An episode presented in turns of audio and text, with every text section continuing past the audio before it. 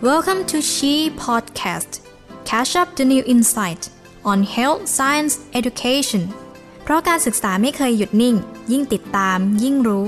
เปิดประตูสู่มุมมองใหม่ ปลุกไฟด้านการศึกษาในตัวคุณ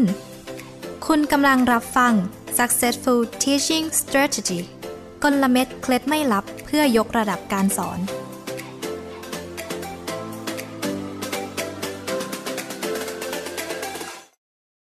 สวัสดีท่านผู้ฟังทุกท่านครับ พบกับผมผู้ช่วยศาสตราจารย์ ดรนายแพทย์ยอดยิ่งแดงประภัยอีกครั้งนะครับ กับชีพอดแคสต์ซีรีส์2นะครับ Successful Teaching Strategies วันนี้เป็นอีก topic หนึ่งนะครับ ที่น่าสนใจมาก ๆ หัวข้อวันนี้จะเกี่ยวกับ how to design community based learning for students นะครับวันนี้วิทยากรของเราก็เป็นผู้ที่มีประสบการณ์ มายาวนานนะครับ คิดว่าน่าจะ 20 ปีเป็นอย่างน้อยเลยนะครับ อาจารย์เนี่ยเป็นครูแพทย์นะครับ แล้วก็เป็นที่ปรึกษานะครับ ศูนย์แพทยศาสตร์ศึกษาชั้นคลินิก โรงพยาบาลมหาราชนครราชสีมา ที่เนี่ยอาจารย์ก็เคยเป็นผู้อำนวยการศูนย์มาก่อนด้วยนะครับ ในช่วงการทำงานของอาจารย์เนี่ยอาจารย์ได้รับรางวัลครูแพทย์ดีเด่นมากมายนะครับ มีทั้งรางวัลของศูนย์แพทยศาสตร์ศึกษาชั้นคลินิก โรงพยาบาล มหาราชนครราชสีมานะครับ อาจารย์ยังได้เป็นครูแพทย์ในดวงใจนะครับของนักศึกษาแพทย์ชั้นปีที่ 6 ของคณะแพทยศาสตร์ โรงพยาบาลรามาธิบดีนะครับ รวมทั้งเป็นครูแพทย์ดีเด่นของโครงการผลิตแพทย์เพื่อชาวชนบทด้วยนะครับ ผมเชื่อว่าผู้ฟังหลาย ๆ ท่านที่คุ้นเคยกับ community based learning นะครับ น่าจะคุ้นเคยกับวิทยากรของเราวันนี้ครับ จริง ๆ ผมเองก็เคยไปร่วมกิจกรรมของอาจารย์ด้วยครับ วันนี้ดีใจมาก ๆ เลยนะครับ ที่อาจารย์นายแพทย์สรรัตน์เลอมานุวรรัตน์ให้เกียรติเป็นอย่างสูงที่มาร่วม คุยกับเราในพอดแคสต์ครับ อาจารย์สวัสดีครับครับ สวัสดีครับ อาจารย์ยอดครับ ขออนุญาตเรียกอาจารย์ยอดนะครับ ขอบคุณครับอาจารย์แหมตอนแรกผมจะขอเรียกอาจารย์สอนะ แต่ว่าผมขอเป็นอาจารย์สอรรัตน์แล้วกันนะครับ ยินดีครับอาจารย์ ผมผมทราบมาว่าอาจารย์สอรรัตน์เนี่ยเข้ามาคลุกคลีนะครับในวงการ community based learning เนี่ยยี่สิบกว่าปีแล้ว แต่ว่าจริง ๆ แล้วอาจารย์เป็นหมออโถใช่ไหมครับอาจารย์ ใช่ครับ ครับอาจารย์แล้วจากจากหมออโถเนี่ย อาจารย์มามาเกี่ยวข้องกับ community based learning ได้อย่างไรครับ อยากให้อาจารย์เล่าคร่าวๆให้พวกเราได้ได้ได้เห็นภาพอะครับอาจารย์ครับมันมาเริ่มต้นอย่างนี้ครับอาจารย์ ตั้งแต่ปี 39 2539 40 ที่กระทรวงดำริมีโครงการผลิตแพทย์เพิ่มเพื่อชาวชนบทเนี่ยครับผมก็เป็นหนึ่งในตัวแทนของการค้านกระทรวงโอ้ครับเพราะว่าเกรงว่าโรงพยาบาลศูนย์โรงพยาบาลศูนย์จะไม่สามารถผลิตแพทย์ได้ครับ เพราะมันอาจจะมี mindset ของตัวเองว่าเราจบจากโรงเรียนแพทย์เนี่ย สิ่งแวดล้อมต่างๆ มันเอื้อมาก มันทำให้เด็กเกเรปานกลางถึงถึงถึงค่อนคำค่อนค่อนเยอะเนี่ยเป็นผู้เป็นคนเป็นหมอได้อย่างเงี้ยเราก็เลยรู้สึกค้าน แต่อย่างไรก็ตามพอมันเกิดโครงการนั้นเมื่อปี 2540 นะครับครับก็เลยจำเป็นต้องต้องเข้าร่วม ในเมื่อเราค้านเราก็ต้องทำให้ดีนี่เริ่มเป็นจุดเริ่มของที่มา แล้วคราวนี้การมีเป้าหมายว่าต้องผลิตแพทย์ให้ อยู่ในชุมชน หรือโรงพยาบาลชุมชนอย่างมีความสุข แล้วก็มีคุณภาพเนี่ยโจทย์นี้มันมันใหญ่มากครับ สมัยก่อนเราไม่รู้จักหรอกครับว่าการคิดแบบเป็นระบบ system thinking เขาคิดกันยังไงครับแต่เรารู้ว่าถ้าลำพังผลิตแบบนี้เนี่ยโรงพยาบาลศูนย์ก็ไม่ได้ต่างจากโรงพยาบาลโรงเรียนแพทย์ครับ มี specialist ทั้งหมด แล้วก็มี training แพทย์ประจำบ้านก็คงไม่ต่าง ดังนั้นครับอาจารย์สมัยนั้นก็ต้องดีไซน์ครับ ด้วยคิดแบบง่ายๆ ก็คือ เออทำไงดีที่จะให้มันมี community ในหัวอ่าครับนี่พอมามาออกแบบคำว่า community เราก็ต้องเริ่มต้นด้วย community oriented ครับ community ในที่นี้เข้าใจตรงกันนะครับ ว่ามันเป็นเรื่องของคนและสถานที่ครับในสมัยนั้นเนี่ย community hospital หรือโรงพยาบาลชุมชนเนี่ย เป็นที่ที่เด็กบัณฑิตจบใหม่ทุกคนต้องไปอยู่ เราในฐานะครูคนหนึ่งเรารู้ว่าที่นั่นน่ะเบอร์เดนมาก สำหรับเด็กจบใหม่จริงครับจริงครับครับอันนี้เบอร์เดนจนจนวันนี้ก็ยังเป็นนะจนผมรู้สึก 20 กว่าปีก็ยังไม่ได้เปลี่ยนท้าทายมากนี่พอครับพอพอเริ่มตรงนั้น community hospital มันคืออย่างนั้น community oriented ของเราก็เริ่มต้นครับ oriented นี่มันมันอาจจะดูกว้างแล้วก็ผิวกว่า community based ครับซึ่งในอาจารยุคนี้ก็คงพูดกันถึง community engagement medical education กันแล้วรายนะละครัเอียบดเยอะเลยครับอันนี้ community oriented ตอนนั้นที่เริ่มเนี่ยก็คือเริ่มจาก outcome ครับ เรา list จากปัญหาเขตสุขภาพที่9ที่ผมดูแลอยู่ในเขต9ครับสุรินทร์ชัยภูมิบุรีรัมย์แล้วก็นครราชสีมาเนี่ยนครสี่ชัจัยงหวัดในเขใช่ตไหมเก้ารับนครชัยบุรีรัมย์อ่าที่เรียกนครชัยบุรีครับอาจารย์ เราเอา20โรคแรกที่เป็นอินซิเดนต์ของเขตนะครับ แล้วก็20โรคที่เป็นเคสคนไข้ในครับปัญหาเหล่านั้นนะลิสต์ขึ้นมาเป็นในเชิงคอนเทนต์คอนเทนต์เหล่านี้เนี่ย the must ต้องมี อาจจะเหนือหรือเกินเกณฑ์แพทยสภาบ้างบางเรื่องครับอาก็จารจำย์เป็นครับ นี่คือ community oriented เริ่มจากคอนเทนต์แล้วก็พยายามจะเซตสิ่งแวดล้อมในโรงพยาบาลให้ใกล้เคียง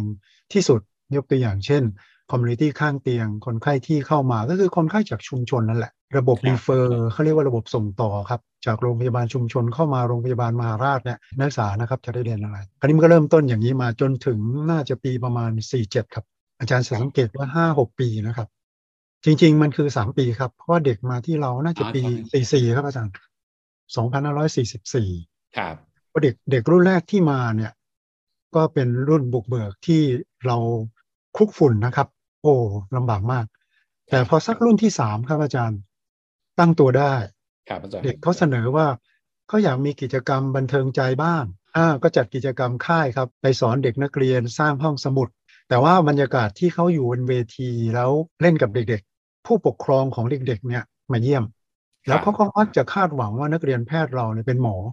ครับเขาก็จะเอาปัญหาสุขภาพมาปรึกษา ครับมันเป็นภาพที่คนเป็นครูเห็นว่า เออทำไมเด็กมีแววตาของความสดใสอีเกิลหรือว่ามี passion to learn สูงมาก เช่นครับคุยกับญาติคนญาติญาติเด็ก ๆ แล้วมาถามอาจารย์ว่าอาจารย์โรคนั้นมันคือโรคอะไรครับทำไมคนไข้มีอาการอย่างนี้ เอ๊ะเราก็นึกเอ๊ะทำไมเราสอนพวกเธอในห้องเรียนทำไมไม่ถาม ใช่ครับอาจารย์ใช่เลยนะอัตรานึกภาพออกว่าโอ้ทำไมแววตาแบบนี้เราไม่เห็นในโรงเรียนแพทย์ครับดังนั้นครับอาจารย์เราเลยดีไซน์เลยครับทำไมจะต้องให้รอจัดปีละหนึ่งครั้งโอเคแล้วก็เป็น opportunistic คือเด็กบางครับรุ่นสนุก บางรุ่นไม่สนุก ก็เลยจัดเป็น regular one day camp ครับ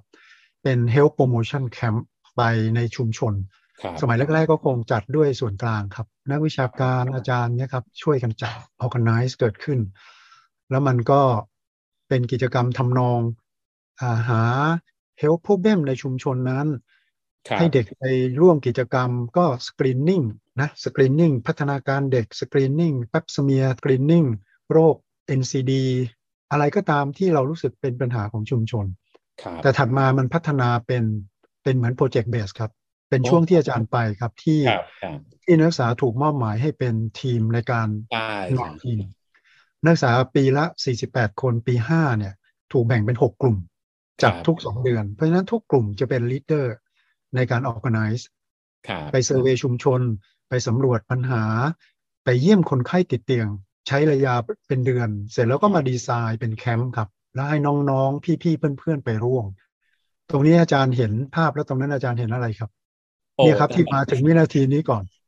โอ้คือคืออันนี้ด้วยความที่เคยมีโอกาสได้ไปนะครับ ก็ต้องจูน คือเพื่อให้ผู้ฟังเราตามทันก่อนก็คือ จริง ๆ แล้วนักเรียนที่ไปร่วมกิจกรรมเนี่ยเป็นไปได้ตั้งแต่ pre clinic เลยใช่ไหมครับอาจารย์ใช่ใช่ เพราะฉะนั้นก็คือจะเป็นรุ่นเอารถพี่เอารถมารับอืมใช่ครับจะเป็นรุ่นพี่ที่ที่จัดให้คือที่ผมได้มีโอกาสได้ไปเนี่ยเพราะว่ามีนักศึกษาที่ที่ที่สอนอยู่ชั้นปี 2 ปี3เนี่ยนะครับได้ได้ประสานกับอาจารย์โอ้ตอนนั้นมีรถพาไปมีที่พักมีอะไรให้ สิ่งที่ได้เห็นคือได้เห็นโอ้โหศักยภาพของนักเรียนครับอาจารย์เขาจัดกิจกรรมได้อย่าง คือรู้ว่าเรียนก็หนัก แต่เขาก็ยังสามารถจัดกิจกรรมที่ต้องประสานทั้งอาจารย์ ทั้งเอ่อชุมชนนะครับเพราะว่าเท่าที่ผมเข้าใจคือแต่ละกลุ่มก็มีอาจารย์ดูแล แล้วพอใช่ไปเราจะต้องเลือกคนไข้เลือกผู้ป่วยที่ที่พร้อมที่ที่โอเคที่เราจะไปเยี่ยมบ้าน หรือว่ามีปัญหาหรืออะไรต่าง ๆ ด้วย คือคือผมผมประทับใจในความที่ ทั้งอาจารย์ทั้งนักศึกษา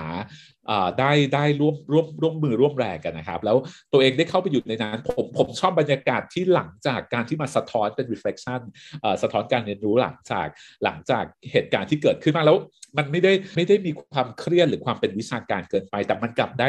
ได้แรงบันดาลใจแล้วก็ได้ความรู้ด้วยครับอาจารย์ ตรงนี้แหละครับอาจารย์เป็นโ o ล u n เทียเด็กๆ ไม่ต้องเช็คชื่อครับครับไม่มีคะแนนครับอาจารย์ที่ไปก็โ o ล u n เทียจัดวันเสาร์ครับ เพราะฉะนั้นผมคิดว่ามันถ้าจะใช้ศัพท์ทาง medical education คือมันเป็นสิ่งแวดล้อมการเรียนรู้ที่ enhance learning แล้วก็ student center เด็กบางคนเขาเริ่มต้นด้วย safe zone เขาก็แน่นเนาะ learning zone แคบ เขาก็เลือกไปอยู่ตรงจ่ายยาอ่าเขายังไม่เลือกส่วนที่เป็น contact กับคนไข้ อันนี้เขาเรียนตามอัธยาศัย แล้วกระบวนการที่อาจารย์เอ่ยถึงคือ reflection เนี่ย มันทำให้เด็กตระหนักว่าเขาควรจะฝึก Data Gathering เขาควรจะฝึกเด็กบางคนจะเริ่มสตาร์ทจากหัตถการครับ ไปอยู่ห้องแป๊บสเมียห้องตรวจหัวใจ เขาเริ่มจากตัวเขาเอง แต่ต่อมาเขาก็พัฒนาเขาเองด้วย แล้วกระบวนการที่ปีห้าต้องสอนปีสี่ปีสี่ต้องดูปีสามปีสองปีหนึ่งเนี่ย มันก็มีความงดงามในตัว ก็คือ achieve อ่า learning outcome ของเด็กเด็กถ้าสามารถสอนคนได้ เขาก็จะภูมิใจจริงไหมจริงครับแล้วก็อาจารย์ก็เป็น supervise ที่ ได้เรียนรู้ด้วย เรียนรู้จากเด็กด้วยว่าเออคำถามเดียวกันเคสเดียวกันเนี่ย จะหันหลังไปถามเด็กคลีคลินิกอะไร เรามักจะถาม anatomy physiology แล้วชั้นคลินิกจะถามอะไร แล้วทำยังไงถึงปีปีปีห้าจะไม่เสียหน้ากับน้อง ผมว่าสิ่งเหล่านี้มันเป็นบรรยากาศนะครับ อาจารย์ มีมีความพยายามจะทำเป็นหลักสูตร เราก็ยังไม่ทำนะครับ เพราะว่าผมคิดว่าเป็น special module เป็นแบบนี้ดีแล้ว มันเป็น informalอย่างเงี้ย จะดีคือผมมองว่ามีความเป็น informal เป็นเอ่อนอกหลักสูตรพอสมควรเลยทำให้เป็นจุดเด่นอย่างหนึ่ง อันนี้นี่ผมมองนะครับอาจารย์ ผมขอตรงนี้ลอง wrap up ให้กับผู้ฟังของเรานะครับ ผมมีความรู้สึกว่าเหมือนสิ่งที่อาจารย์สรรัตน์ได้เข้าไปจัดการเรียนการสอนหรือประสบการณ์การเรียนให้นักศึกษาเนี่ยเหมือนเริ่มต้นจากมันเป็นนโยบายมาก่อน แล้วแล้วก็เราต้องทำแล้วนะครับ อาจารย์ก็พยายาม เหมือนกับเหมือนกับตอนแรกก็ก็ออกเป็นในเชิงว่าอะ สำหรับนักเรียนคลินิกก่อนนะครับ ที่จะไปเรียนใน community แล้วด้วยการ observe ด้วยการที่อาจารย์สังเกตผู้เรียนอาจารย์เริ่มเห็น จริง ๆเขามีแววตาเป็นประกายหลายๆอย่างอาจารย์ก็เริ่มขยายโอกาสว่าอย่างนี้อาจารย์ให้ให้ให้นักเรียนทุกชั้นปีเข้ามาร่วมในกิจกรรมที่เป็น community base นี้ แล้วเท่าที่ผมจับได้ก็คือ อาจารย์ไม่ได้เข้าไปแล้วให้เขายึดติดกับอันนี้ด้วยเนาะอาจารย์เข้าไปแล้วทุกคนวินหมดนะครับก็คือเจ้าหน้าที่ที่ดูแลอยู่แล้วในท้องที่ก็วินด้วยนะครับไปไป empower เขาด้วย แล้วแล้วนักเรียนก็ได้เรียนรู้อาจารย์ก็ได้สอนนักเรียนตามที่อาจารย์อยากจะได้ เพราะฉะนั้นตรงนี้ผมอยากจะเจาะลงไปนิดนึงครับอาจารย์ อาจารย์หลาย ๆ ท่านที่ฟังอยู่ตอนนี้คงจะสงสัยแล้วว่าแล้วแล้วสรุปแล้วเนี่ยอาจารย์ ในฐานะที่เป็นครูที่ออกแบบประสบการณ์การเรียนรู้เนี่ยเราจะสอนอะไรได้บ้างครับอาจารย์ในทาง knowledge skill attitude ใน community based learning นะครับอาจารย์ ก็ในชั้นคลินิกเป็นหลักก่อนแล้วกันนะครับ ว่าสิ่งที่เราอยากสอนตอนอยู่ในโรงเรียนแพทย์หรือในโรงพยาบาลศูนย์เนี่ยสิ่งที่เราอยากสอนเขาคือ clinical reasoning หรือเป็น critical thinking ทางคลินิก แก้ปัญหาตั้งแต่ approach นะ data gathering ตนไปถึงการสั่งการรักษา การป้องกันการส่งเสริมการสร้างเสริมสุขภาพ นี่คือเป้าที่เราอยากสอนอันบริบทของชุมชนตรงนี้ทุกสองเดือนเนี่ย ในเชิงไบโอเมดเด็กๆได้ครับถ้าจะพูดให้เข้าใจชัดขึ้นก็คือเด็กๆจะมี illness script มาก คือเขาเจอเคสหลากหลาย อาจารย์หลับตานึกภาพของจริง อาจารย์หลับตานึกภาพนะครับ เราพยายามสอนเด็กว่า timing หรือว่า sequence ของโรคในสำคัญ เวลาไปนั่งตรงนั้นเนี่ย คนไข้จะเล่าตอนกลางเรื่องบ้าง ท้ายเรื่องบ้างปนเปถูกไหมครับ เด็กต้องมีทักษะ communication ที่ลึกซึ้งกว่า communication กับเพื่อน ต้องฟังแล้วทวนความแล้วตั้งคำถาม เพื่อฟังตั้งคำถามเพื่อตั้งไฮโปเทซิสอย่างที่เราอยากสอนในโรงเรียนแพทย์ใช่เลยครับ เป็นเป็นวงจรตรงนี้ และอีกอันที่สำคัญคือนอกจาก illness script ทางไบโอเมดแล้วเนี่ย ผมคิดว่าเด็กจะได้เราต้องมุ่งเป้าที่ social script ซึ่งตรงนี้เด็กก็เกิดเองครับ social script หมายถึง ผมยกตัวอย่างรูปธรรม เด็กไปเห็นคนคนไข้ที่มีใบนัดสี่ห้าใบคนละวัน แล้วเด็กก็รู้ว่าเส้นทางเมื่อสักครู่ที่เข้ามาสองชั่วโมง ชาวบ้านกว่าจะไปใบนัดห้าใบของหมอห้าแผนกเขาได้เรียนรู้ตอน reflection ว่าอืมทำอะไรได้ดีกว่านี้ไหมเขาฟังเพื่อนฟังครู ฟังหมอในพื้นที่ เด็กก็จะมีมุมมองตรงนี้ อันนี้อันนี้เป็นต้นนะครับในชั้นคลินิก ส่วนในชั้นพรีคลินิกครับอาจารย์ เอาเด็กปีเขาเรียกม .6 ครับคือคือคนคนที่ทีแคสติดเราแล้วเนี่ย ก่อนจะไปเรียนในมหิดลเนี่ยโอ้ตั้งเขาต้องมาร่วมกิจกรรม ตั้งแต่แรกเลยใช่ไหมครับตั้งแต่แรกครับอาจารย์ คือเป็นเป็นคีย์เลย ครั้งนี้จะเป็นครั้งหนึ่งที่ใหญ่มากเด็กจะสองร้อยเลยทำให้เขารู้ว่าสิ่งที่เขาจะไปเรียนเนี่ยมันมินนิ่งฟูลนะครับเพราะฉะนั้นผมเชื่อว่าเขาจะต้องมุ่งมั่นหวังนะครับ ว่าเขาจะมุ่งมั่นว่าโอเค อาจจะสอบซ่อมวิชาบางวิชาบ้าง แต่นั่นไม่ใช่ ไม่ใช่อุปสรรคทั้งชีวิต ไม่น่าเศร้ามาก เพราะเป้าหมายเขาคืออะไรเขาเห็นหมดแล้วครับ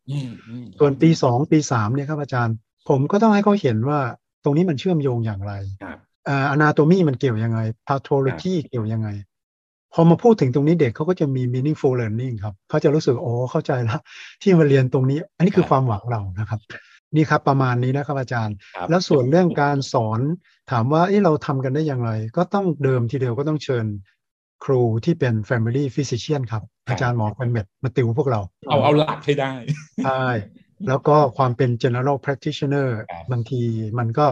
มันก็เลยต้องบีบให้เราในค่ายถ้าอาจารย์เห็น เราจะแยกนิด ๆ ครับ ผู้ใหญ่ในนั้นจะมี musculoskeletal เพราะว่ามีหมอกระดูกอยู่อย่างผมใช่ครับแล้วก็มีอายุรแพทย์อยู่ แล้วก็ครับมีสูงก็ให้ก็แบ่งคร่าวๆนะครับ คือไม่ได้แบ่งแผนกหมด ทุกคนเป็น general practitioner หมด ส่วนเรื่องอื่น ๆ ที่ครูเราก็ใช้ของที่ ที่ทางศูนย์ชีสอนนะครับ feedback ครับครับ เป็น supervise ครับ เป็นโค้ชเขาครับแล้วก็เป็น facilitator ประมาณนี้ครับอาจารย์ครับ โอ้อาจารย์ผมมองเห็นอันนี้อันนี้ keyword ที่ผมหยิบขึ้นมาได้เลยนะ ผมว่าอาจารย์ได้ได้จัด experiential learning ที่ที่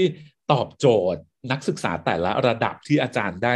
ได้อาจารย์รู้แบ็กกราว n ์เขาอะนะครับแล้วรู้ว่าจะพาเขายกระดับขึ้นไปอย่างไร จริง ๆ แล้วผมมองว่าได้ทั้งความรู้ ได้ทั้งทักษะในในกลุ่มที่ต้องฝึกทักษะบางอย่าง แล้วที่สำคัญผมว่า attitude นี่ได้เยอะมาก โดยเฉพาะในทางมุมมองที่เขาจะมองเรื่องโซเชียลเนี่ยนะครับอาจารย์คือเล่าต่อนิดนึงครับอาจารย์คือนั่นคือจุดเริ่ม ถัดมาผมต้องใช้คำว่า cop learning cycle เหมือนครัเด็กบๆเหมือนกันครูก็ต้อง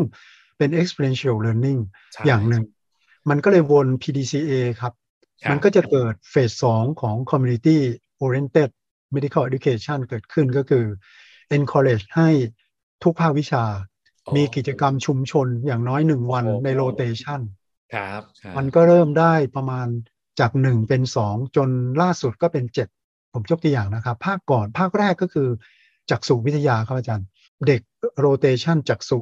จะมีหนึ่งวันที่ไปพร้อมอาจารย์ เพราะว่าเขาต้องมีการสกรีนนิ่งคาตาแลกในชุมชน ต้อกระจกอะครับ ในเชิงไบโอเมดเด็กจะได้เห็นต้อกระจก retina ที่เกิดจากเบาหวาน ประเด็นที่ 2 เด็กจะได้เรียนรู้ระบบว่าทำไม specialist ต้องออกไปช่วยโรงพยาบาลชุมชนเพื่อสกรีนคนไข้จะได้ได้โอกาสด้วยในการเข้าถึงบริการนะครับ ตามมาก็จะเป็น orthopedic กับฟื้นฟูเวชศาสตร์ฟื้นฟูหนึ่งวันครับห้าสัปดาห์เนี่ย orthopedic กับเวชศาสตร์ฟื้นฟู จะมี health promotion ในชุมชน บ่ายจะเยี่ยมบ้าน ตามมาด้วยศัลยกรรม ตั้งหัวข้อว่าเป็น CA breastมะเร็งเต้านม แทนที่จะเลคเชอร์ ให้เด็กทำเป็น project based สอนไปตรวจ สอนด้วยนะครับ สอนกลุ่มเป้าหมาย ไปตรวจคนไข้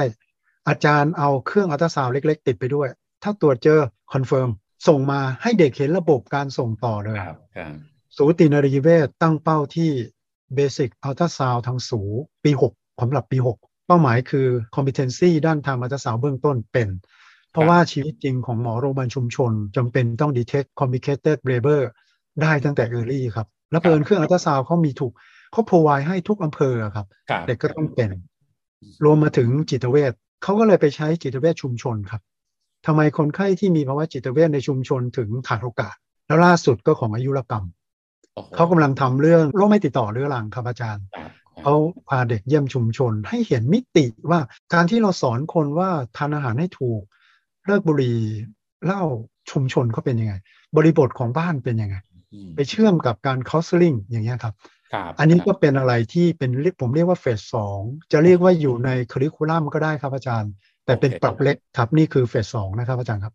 คือจริง ๆ แล้วหลาย ๆ อย่างที่อาจารย์ทำเกี่ยวกับ community based learning เนี่ยเริ่มจากอาจจะเป็นกิจกรรมนอกหลักสูตร แล้วก็ค่อย ๆ ก่อร่างสร้างตัวมาเรื่อยๆจนตอนนี้มีวิชา แล้วก็ดูแล้วมีความยั่งยืนอยู่ในทุกภาควิชานะครับอาจารย์ ประเด็นหนึ่งที่ผมมองคือคือผมนึกอยู่ในใจตลอดเลยนะ ฟังอาจารย์แหม้ อันอันไอสิ่งต่างๆ เหล่านี้จะเกิดขึ้นได้เนี่ยผู้บริหารต้องซื้อนะแล้วก็ลืมไปว่าอะตอนนั้นอาจารย์เป็นผู้บริหารนะครับเลยเลยอยากจะถามอาจารย์ว่า แล้วตอนนั้นอาจารย์ convince อาจารย์ในศูนย์อย่างไรให้ให้มองไปทางเดียวกัน หรืออย่างน้อยก็ก็ไม่ไม่ต่อต้านนะครับอาจารย์เพราะผมว่าตรงนี้เป็นความท้าทายเหมือนกันนะครับในโดยเฉพาะในเรื่องคอมมูนิตี้ในคณะแพทย์นะครับอาจารย์ อาจารย์ถามตรงประเด็นที่ผมกำลังจะบอกอาจารย์ว่าครับโอ้มันก็มีเส้นทางนี้ก็ต้องมีอุปสรรคบ้างครับผมผมขับเคลื่อนตั้งแต่ตอนที่เป็นครูธรรมดาเนาะทำในภาค ต่อมาก็มีเป็นรองด้านการเรียนการสอนครับผู้อำนวยการหรือว่าหัวหน้าศูนย์แพทย์ทุกยุคทุกสมัยเห็นด้วยครับ ที่เห็นด้วยเพราะว่าอาจารย์ว่า concept แบบนี้มีใครปฏิเสธครับ concept ที่เชื่อมงานบริการกับงานการศึกษา แล้ว win-win ทั้งหมด ถูกต้องครับแล้วถ้าเรากาง outcome ไกลๆ บอกว่าโอเค โปรแกรมเรียนนี่ outcome คุณคืออะไร พอคุณกางออกมาข้อสุดท้ายนอกจากหกข้อของแพทยสภาแล้ว ข้อสุดท้ายคือทำงานในโรงพยาบาลชุมชนอย่างมีคุณภาพและมีความสุขเนี่ย อาจจะไม่มีใครปฏิเสธครับโอ้โหแต่ปัญหาผมคือ ตอนผมมาเป็นพอผู้อำนวยการเองนี่ก็ง่าย เพราะผมก็รันเองได้เลย ก็มีหน้าที่ชวนน้องๆทำ แต่ที่เป็นอุปสรรคครับอาจารย์ก็คือเลยจากผม มันจะมีสักกี่ครั้งที่มีขออนุญาตแล้วกัน ผู้อำนวยการที่เหนือจากผม ผู้อำนวยการโรงพยาบาลที่มองออก ผู้ตรวจราชการระดับเขตที่จะมองออกว่าโอ้ตรงนี้มันเป็นโอกาสพัฒนานะคบเพราะว่าในเขต 4 จังหวัดในเขต 9 เนี่ยมีศูนย์แพทยศาสตร์ 4 จังหวัดเลยนะครับ ครับครับวิทยาลัยพยาบาลอีก2ทำอย่างไรครับ มันถึงจะเป็นอืม HR policy เลยครับครับ ว่าเราสามารถผลิตบัณฑิตของเราเองใช้เองครับทำอย่างไร ตรงนี้ครับผมพยายามขายอยู่ครับอาจารย์ แล้วก็ทำอย่างไรระดับประเทศ ตอนนี้มีศูนย์แพทยศาสตร์ที่เป็นเหมือนผมเนี่ย37ศูนย์ครับอาจารย์หลักสูตรอาจารย์สังเกตถ้าที่ศิริราชก็จะมีของราชบุรีใช่ครับแต่อย่างไรก็ตามครับ ที่อื่นอีก 33เนี่ยไม่เหมือนของมหิดลนะครับ ก็คือเป็นหลักสูตรเดียวกับหลักสูตรแพทย์ ถ้าผมขายได้นะครับ ตอนนี้ผมขออนุญาตใช้เวทีนี้ขายได้เลยครับอาจารย์ถ้าศูนย์แพทย์ ศูนย์แพทย์ที่เป็นโครงการผลิตแพทย์เพิ่ม แล้วพ่วงอยู่กับฝากอยู่กับโรงโรงโรงเรียนแพทย์ใหญ่เนี่ย มองตรงนี้ด้วยร่วมกันแล้วเห็นว่า เออ มันควร diversity จริง ๆ นะครับ diversity ในทาง medical education เด็กเหล่านี้ควรจะเป็น track ที่ให้ตอบโจทย์ประเทศมากขึ้นนะเป็นไปได้ไหมที่จะทำเป็นสองหลักสูตรคู่ขนาน โรงเรียนแพทย์แค่ approve อันนี้เป็นอีกหนึ่งหลักสูตรครับครับ แบกครับแบกเพิ่ม เพื่อมันยั่งยืนทั้งคู่ครับ ตรงนี้ผมผมจะโยงเข้ามาว่าถ้าตรงนี้เกิดครับก็รวมไปถึงเรื่องอื่นๆด้วยนะครับ อาจารย์ทำไมไม่ทำอย่างต่างประเทศสักทีครับ ตอนนี้ในในมุมของ medical education ทำครับ เช่น ลดเกณฑ์แพทยสภาบางอย่าง โดยเฉพาะด้านหัตถการครับเพราะว่ามันจะเหมือนต่างประเทศมากขึ้นว่าจบปี6เนี่ยต้องเรียนต่อนะครับ ใช่ครับทำไมถึงไม่มี post grad training GP ที่จะไปอยู่โรงพยาบาลชุมชนครับทำไมต้องให้เด็กปี6ของเราจบใหม่ ๆ แถมมีการลดเกณฑ์ที่เป็นแพทยสภา แล้วไปเบอร์เดนทำให้เขาตั้งแต่วันจับฉลากออกไปเนี่ยครับแถมยังมีปัญหาเรื่องตำแหน่งไม่พอจะบรรจุโน่นนี่นั่นอ่าอย่างที่เราได้ยินดราม่ากันมาครับอาจารย์ถามนี่เดียวครับ แต่ผมเผอิญ ผมคิดว่ามันต่อเนื่องกัน เห็นด้วยครับอาจารย์ว่าถ้าเราไม่แก้ให้ครบ พวกเราในฐานะระบบผู้ใหญ่นะครับครับ สอนสอนเด็กเรื่อง system thinking ถ้าพวกเราทำให้เด็กเห็นนะครับ เด็กเขาเรียนรู้เองครับ ลองมองทั้งระบบดีไหมนี่นี่เป็นมุมมองแบบแบบคนใช้ประสบการณ์เฉยๆนะครับอาจารย์โอ้โห คือในในในประเทศไทยเองก็ยังมีโรงเรียนแพทย์ที่เป็นโรงเรียนแพทย์ในเมืองอย่างเงี้ยนะครับ อาจารย์ อาจารย์อยากพอดีอาจารย์พูดขึ้นมาอย่างเงี้ยอาจารย์อาจารย์ลองขยายเพิ่มเติมได้ไหมครับว่าก็ผมผมมีความรู้สึกว่าเนื่องจากบัณฑิตที่จบออกมาเนี่ยของโรงเรียนแพทย์ในเมืองเนี่ย อาจจะครึ่งหนึ่งหรือเกินกว่านั้นด้วยซ้ำไป คือจริงๆก็ส่วนใหญ่เลยยังยังต้องยังไงเขาก็ต้องไปทำงานในระบบที่อาจารย์เพิ่งเล่ามานะครับที่ครับที่จะต้องไปอยู่ใน community base เนี่ย แต่มันมีความท้าทายเรื่องการทำอย่างไรให้นักเรียน นักเรียนเห็นภาพเชิงระบบแล้ว จะได้ลงไป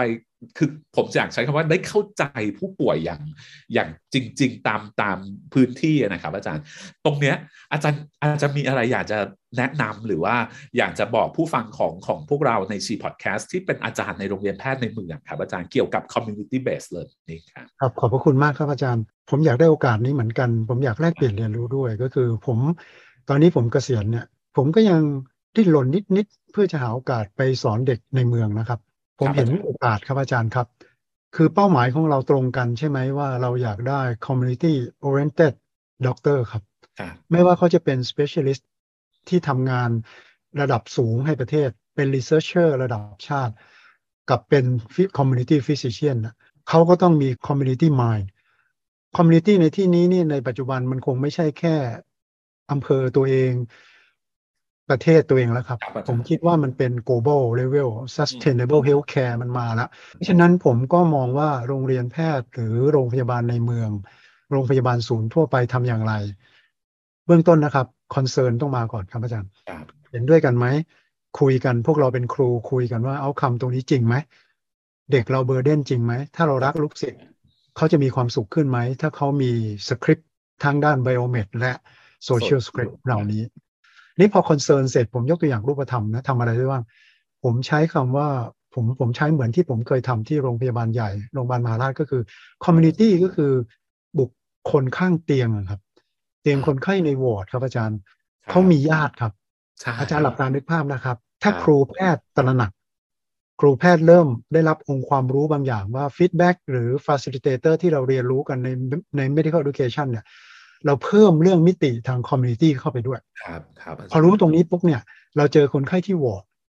เราสามารถสอน in community ได้ครับ เป็น community oriented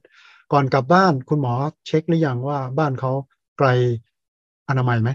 ที่เราต้องทำแผลทุกวันเนี่ยอนามัยมีเครื่องมือนี้ไหม คุณโทรศัพท์ไปถามที่วันนัดเนี่ยเขามีนัดอย่างอื่นอีกไหมครับคถารัมบว่าโอเคไหมครับ หรือการซักเพื่อให้ได้อ่า data gathering ครับ เราก็ต้องสอนเขา patient story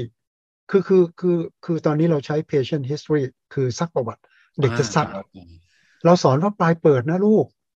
แต่ไม่เปิดจริงใช่ไหมครับ แต่ถ้าเราให้เวลาเขาเนี่ยเขารักซัก story แล้ว story เหล่านั้นที่เขาพูดให้อาจารย์ฟังมีอาจารย์ฟัง อาจารย์ย้อนถามว่า เออทำไมเขาถึงบอกว่าอ่อนแรง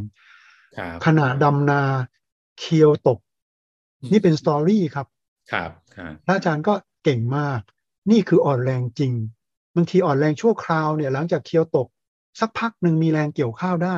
ครับครัอาจารย์ครับ อาจารย์แค่ encourage เด็กว่าโอ้โหเก่งมากคุณ empathic listening ที่เราอยากสอนเขาเนี่ยมันก็จะเกิดขึ้นครับครับ หรือใน OPD ครับ ครูของเราถ้าพาสอน เราไม่มีโอกาสที่จะทำเป็นแบบ longitudinal integrated clerkship คือออก OPD ยาวๆ ได้ follow เคสนี้นานๆเนี่ยใช่ครับอาจารย์มันมันมีบางโรงเรียนแพทย์ทำได้ครับใช่เราก็มีสิทธิ์เจอ cross section วันนี้นะครับ เราถามย้อนไปว่าก่อนหน้านี้คุณหมอรู้ไหมว่าเขาเบอร์เดนอะไรบ้างคนไข้คนคนี้รับอ่าแล้วหลังจากนี้นะ follow ไปข้างหน้าเนี่ย ที่บ้านเขานัดคราวหน้าเราจะทำอะไรครับมันเห็น longitudinal ได้นะครับ คือถ้าเราคอนเซปต์ชัดเนี่ยต้องต้องทำได้ทั้ง OPD ทั้งในห้องผ่าตัดที่อาจารย์จิโรธพูด ใน episode ก่อนก็ได้ครับทำได้ทุกที่นั้นพอพูดถึงตรงนี้อาจารย์ผมผมคิดว่า faculty development สำคัญมาก ครูอย่างพวกเราต้อง concernถ้าพอคุยกับอาจารย์มาถึงตรงนี้ผมผมเห็นอะไรชัดเจนคือแล้วผมผมคิดว่าผมพูดได้ ได้เต็มปากเลยว่า community based learning เนี่ยจริง ๆ สอนที่ไหนก็ได้นะครับ แล้วครับแล้วผมอันนี้ผมอาจจะเอาประสบการณ์ตัวเองมาผมมีความรู้สึกว่าหลาย ๆ ครั้งปัจจัยสำคัญเนี่ยอยู่ที่อาจารย์นั่นเองหรือแม้หรือ resident ที่ที่จะสอดแทรก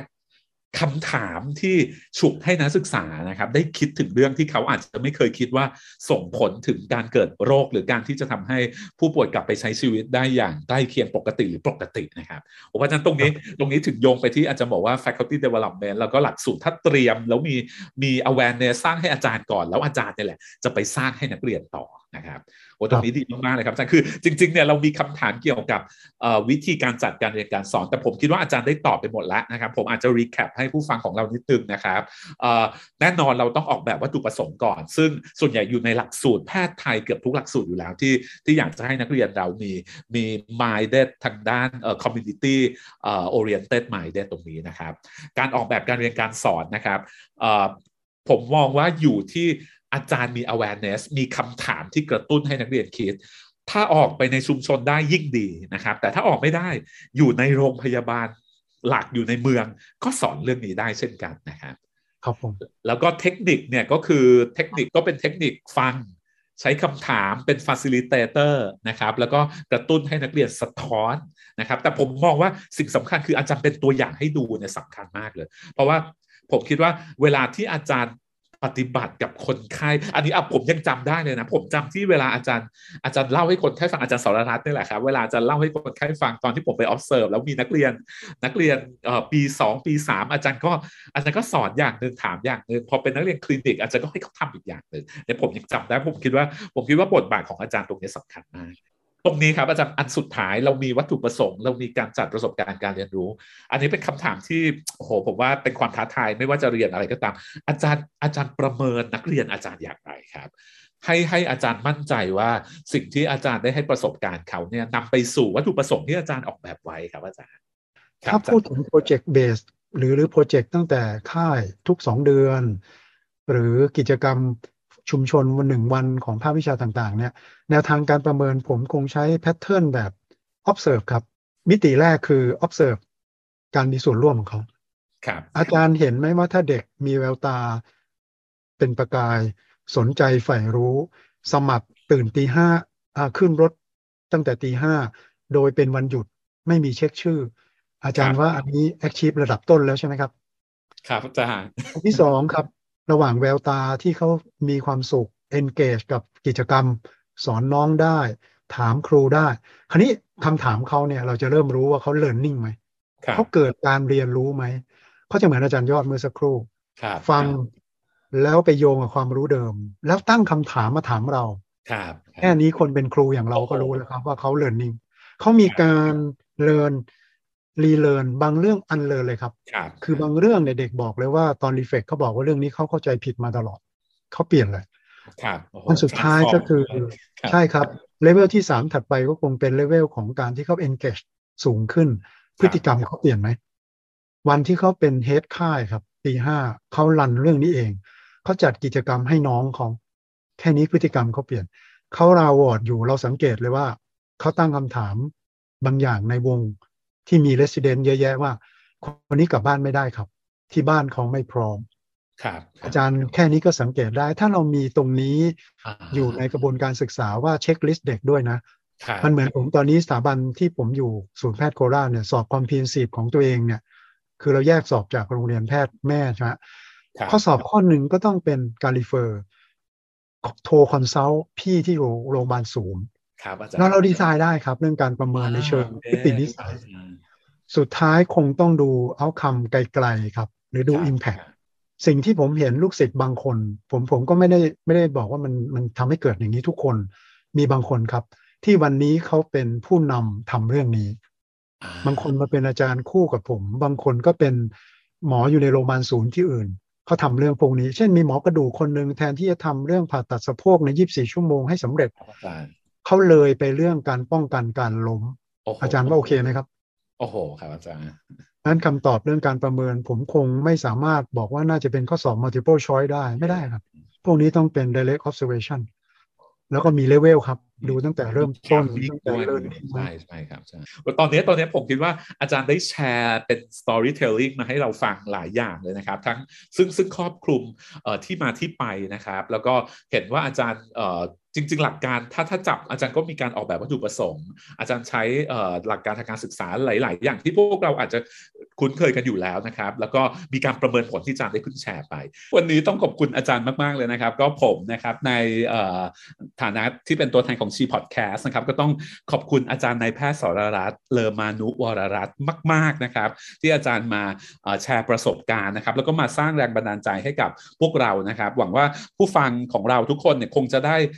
ประเด็นแล้วก็หลักเกี่ยวกับ community based learning เอาไปเพื่อใช้ประยุกต์กับสถาบันการศึกษาของอาจารย์ได้นะครับ ขอบคุณอาจารย์มากครับ แล้วคงจะได้คุยกับอาจารย์อีกครับ สวัสดีครับอาขจาอรบย์พระคุณครับ ขอบพระคุณเช่นกันครับ ท่านผู้ฟังสามารถติดตามทุกความเคลื่อนไหวได้ง่าย ๆ เพียงกดไลค์กดแชร์ กด Subscribe กดกระดิ่งกริ๊งกริ๊งๆที่ Channel ชีพอดแคสต์หรือตามไปกดไลค์เพจชีทาง Facebook ก็ได้นะคะ แล้วพบกันใหม่นะคะสำหรับวันนี้ สวัสดีค่ะ